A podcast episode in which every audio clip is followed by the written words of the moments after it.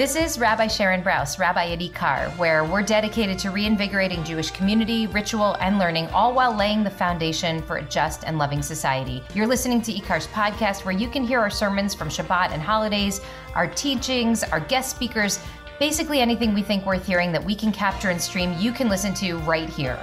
The whole Megillah. I mean, literally, the whole Megillah. So thank you so much for being with us.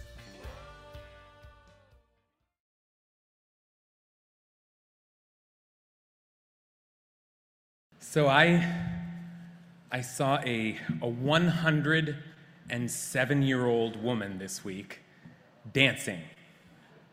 It was really, it was really something. I, it, was, it, wasn't, it wasn't live, it was, um, it was a, a video. My, my friend Chief sends me these. I'm on this email listserv and he sends us every morning the morning song. And he, he puts a lot of thought into it. It's always a YouTube, usually a YouTube clip, and it puts a lot of thought into the song. Sometimes it's it, it, it, it, relates to the, to the day and what's going on in the world, and a lot of thought into the video. So it's just a moment to, he, he's a former record store, ran, ran a record store. So it's just like, you know, to wander into the mind of someone who knows everything about music. And he sent me this video um, that I saw this week, and it was by David Orlowsky and David Berg, Bergmuller, um, and the song was called Eileen. Eileen. And um, I click on, and I hear the sound of, of a clarinet and a string instrument, turns out to be a lute. And there's this woman, Eileen, and her hair is white, and her skin is all, all lines, all, all, all wrinkles. Her hair is so white, just pure white. And the director of the video, they're, they're playing with this imagery. She has a, a white flowing dress also, and there's smoke kind of billowing behind her, and she's holding a, a white fan, and it's beautiful. And, and she is beautiful. And then she starts dancing. And she's still seated, but she's dancing with her, with her hands. But you can tell that she's a dancer. You can tell she's been a dancer for a long time. And, um, and she's, she's dancing, and she is stunning. And I was so, I was so moved, I, I started to tear up. Um, the video wasn't about her age, but they, they, they, definitely weren't hiding it either. It was like, th- this is who she is. This, and part of who she is is that she's 107. I looked it up afterwards. She's 107 years old. And this is what that kind of beauty looks like.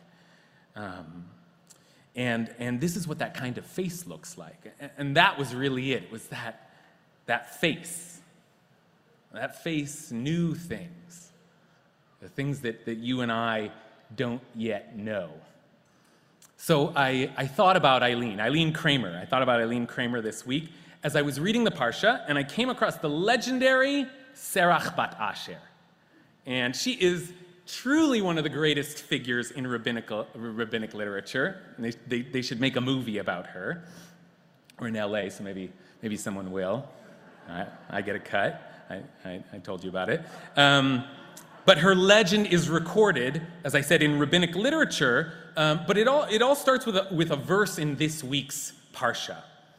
Uh, actually, not this week. It all starts, really starts with a ver- verse way back in Genesis, toward the end of, of the book of Genesis. Jacob and his family are descending to Egypt, and they record all of the names of those who went down to Egypt 70 people, starting with Jacob's daughter Dinah and his 11 sons. Joseph is, is in Egypt. And um, then they list the children uh, of, of, of, Jacob's sons. And when it gets to Asher, it says, Uvnei Asher, Yimna, V'yishva, V'yishvi, Uvriya, V'serach Achotam. The children of Asher were Yimna, Yishva, Yishvi, Bria, and their sister Serach. And that already is interesting because she's the only sister mentioned in that generation? Uh, were, were, there no girls born to the family? So, or, or is there something noteworthy about her that the Torah wants to highlight? And then, in this week's census, the last great census um, in the Torah, in the book of Numbers, when we get to Asher's descendants, there's Serach again. And this time she seems even more highlighted. She has a whole verse to herself, and it uses this kind of declarative language. Vishem bat asher sarach. And the name of Asher's daughter was Serach. Okay, so Serach was notable then, and she's even more prominent now as we record these names. That's, th- those are enough clues for the rabbis to conclude that the Torah wants to tell us something, that there was something distinct about this woman. And Rashi gives us their theory. Manakan, he says she's counted here, lefisha haita kayemet b'chayeha, because she lived that whole time. Through all this time, that is, she's one of the ones who went down to Egypt, and she's still here now, hundreds of years later, as they're about to enter the land. In other words, she's the oldest woman alive. Okay? So now, the question is what is it about this woman? What's kept her alive for so long? What's her, what's her secret? And what has she seen in all that time? What wisdom is she holding? And now the rabbinic storytelling really begins. And wh- whatever else I say today, I, I just want to share this stuff with you because it's just pure gold. Um, so there are three main legends um, about Serach bat Asher that um, each mark three major turning points in the journey down to Egypt and back out again. The first one is in Midrash HaGadol, and, uh, and it is that Serach was the one who told Jacob that Joseph was still alive. Okay, when, when, uh, when Joseph's brothers came back from Egypt having discovered that Joseph is now second in command down there, um, they were worried about telling their father Jacob because he thought Joseph was dead all these years, that it would be too much of a shock. Shema tifrach nishmato. Maybe his, his soul would leave him. He would, he would be so startled. So they asked Serach to do it. And what did she do? She waited until he was davening. She waited until he was praying. And then she said, Lashon Tema, in a, in a tone of wonder. And this is just beautiful. Yosef b'Mitzrayim, Yoldulo al Birkayim, Menashe ve'Ephraim. Like a, a little poem. Joseph is in Egypt, and on his knees were born Menashe and Ephraim. She sort of sings it to him. It's like as he's praying, just like gently, gently put it in his ear. So she was already remarkable even as a young woman, and she was the one who, who helped us, who cleared the way for us to, to travel down to Egypt to find um, sustenance and to find Joseph again. Okay, the second great story of Serach Bat Asher is in Pirkei de Rabbi Eliezer, another um, wonderful midrash. And um, in this story, Serach is the one who confirmed that Moses was the true redeemer. Because Joseph had told his brothers at the end of Genesis that God promised to redeem them from Egypt, and Joseph told them uh, that with the language, pakodif etchem. God will, pakodif kod, he will redeem you. And that, that doubled language, pakodif uh, Joseph repeats twice. And then when Moshe arrives on the scene, he delivered this message from God and used the same language, pakod pakadati, same doubling there right? Like a secret code. But no one knew the code except for this old woman. And they went and they asked Serach, and uh, at first they told her there's this guy who's performing mm, like miracles, and she's like, ah, I don't listen to that, that nonsense. And then she said, well, he also said pakod pakadati. She said, oh, that's the guy. That's the guy. You can trust this guy. So Serach was, was the key to our redemption. Key to our redemption. Okay, the third uh, story is in the Talmud. It's actually recorded in a lot of places, but it's, it's my favorite. Serach is the one who told Moshe where, where Joseph's bones were, where Joseph's bones were. And that was another thing that Joseph had said at the end of the book of Genesis. When you do um, get out of here, valita meta atzmosai, bring my bones up with you. I don't want to be, I don't want to be stuck here. I don't want to be buried here. Bring my bones up with you into, um, into the promised land. So during the Exodus, while everybody's scrambling to get out, the Torah says that Moses took Joseph's bones with him. Like in the midst of all this, Moses goes and, and gets Joseph's bones. But, but this is hundreds of years later. How does, how does Moshe know where to find them? Serach bat Asher was the only one who remained from that generation, and Moses went to ask her, Do you have any idea where Joseph is buried?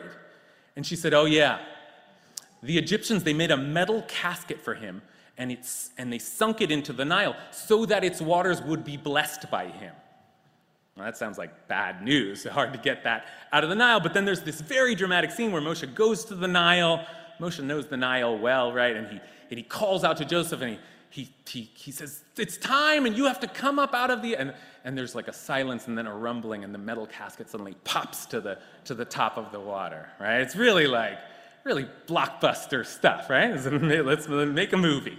Um, so, and then Moshe grabbed it and ran, and the, and, and the oath would be fulfilled, and Joseph was finally going to leave Egypt, all thanks to Serach bat Asher. Okay, great stories. I mean, just great, great stuff. But what do all these stories have in common? Why is Serach, again and again, the key figure in all of these stories? What, what is it about her? There's lots that we could analyze here, you know, themes that, uh, that, that, that we see across these various stories, mystical secrets, maybe, the, the key to, to Serach's power.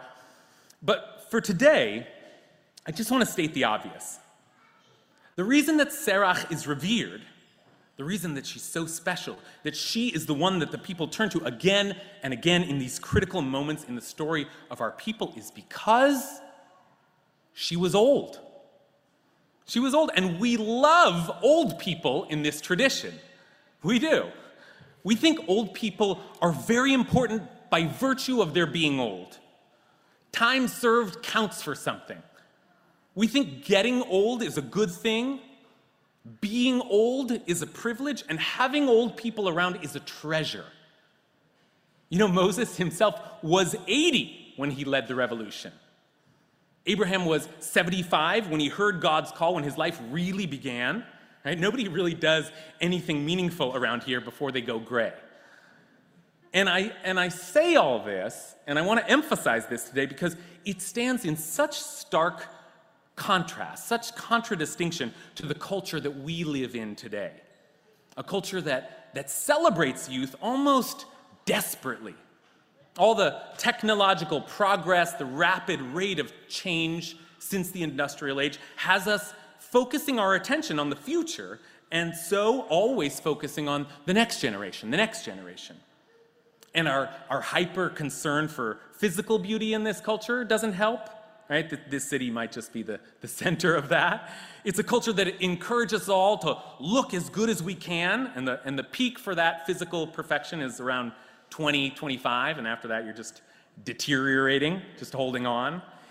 Even, even our health conscious culture, which is so good in many ways, often serves the same purpose to make us feel that aging is the enemy and so, inevitably, this culture comes to have less and less respect for the oldest among us.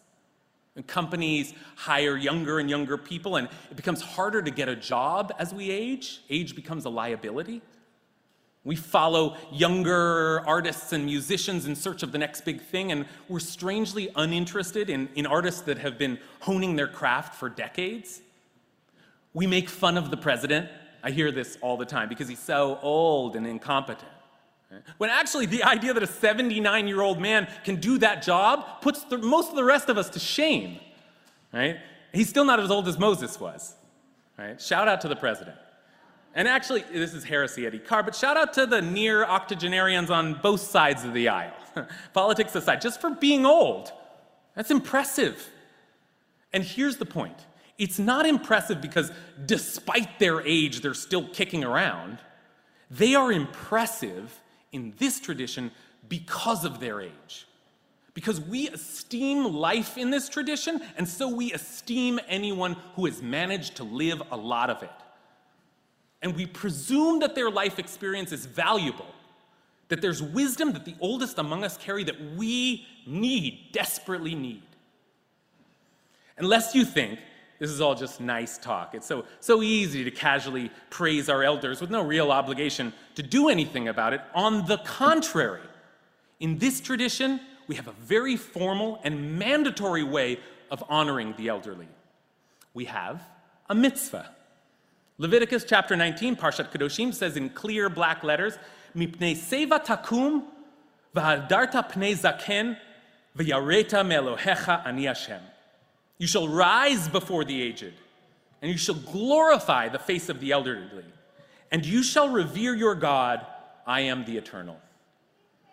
There's three parts to that verse. You shall rise before the aged. And that's taken literally by the halachic literature. And, and I come from a culture that really does that. I've seen that in traditional Jewish spaces. An old person walks into the room and people stand up.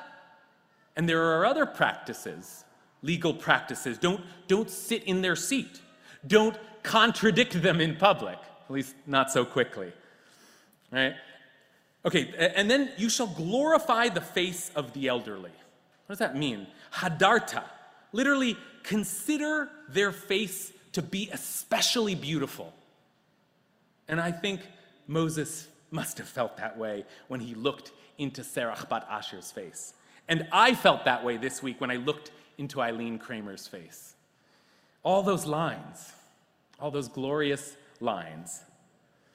And last part of the verse, you shall revere your God. What's that? What's that doing here? What's, what's the connection? But the connection's so obvious, right? Because no one's older than God. It reminds me of this great Spanish proverb Más sabe el diablo por viejo que por diablo. The devil knows more because he's old than because he's the devil. Well, in our, in our tradition, it's God, uh, not the devil. But that's one of the names we use for God in, in, in, in the Kabbalistic tradition, the, the Atik Yomin, the Ancient of Days. But, but we don't have to stretch to, to, to, to, to, the, to the Kabbalistic literature. Even our most common name for God, the one that we, the Shem Havaya, right, the one that we don't pronounce, really means the eternal one, the one who was, is, and will ever be. And the point is that one way to describe God is to speak of something infinitely old, infinitely wise, infinitely experienced. And that means that being old is being, in a sense, godlike. And so, of course, we rise before that which is divine. That is a Jewish ethic. That is a mitzvah. It is also good news for all of us because we are all aging. We will all, if we're lucky, get old enough to become irrelevant in the culture of eternal youth. But in this culture, among our people, we are aging not towards irrelevance, but towards glory. In this tradition, we get better with age. So I want to encourage everyone to rise before the aged, at least if not physically, spiritually, rise before the aged, to take them very seriously, to cherish their wisdom, to practice showing the honor and the care that we one day hope to receive. And I want to encourage everyone as we age our way through this journey together to keep fighting pharaohs, keep searching for the promised land, and to keep dancing. Shabbat Shalom.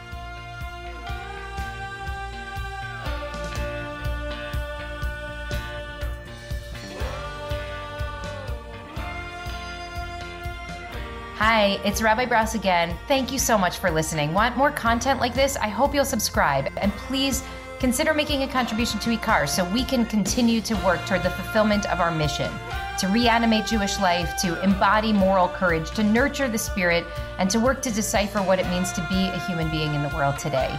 Visit our website at ikar.org. That's I K A R.org. And I hope to see you, maybe even in person, sometime soon.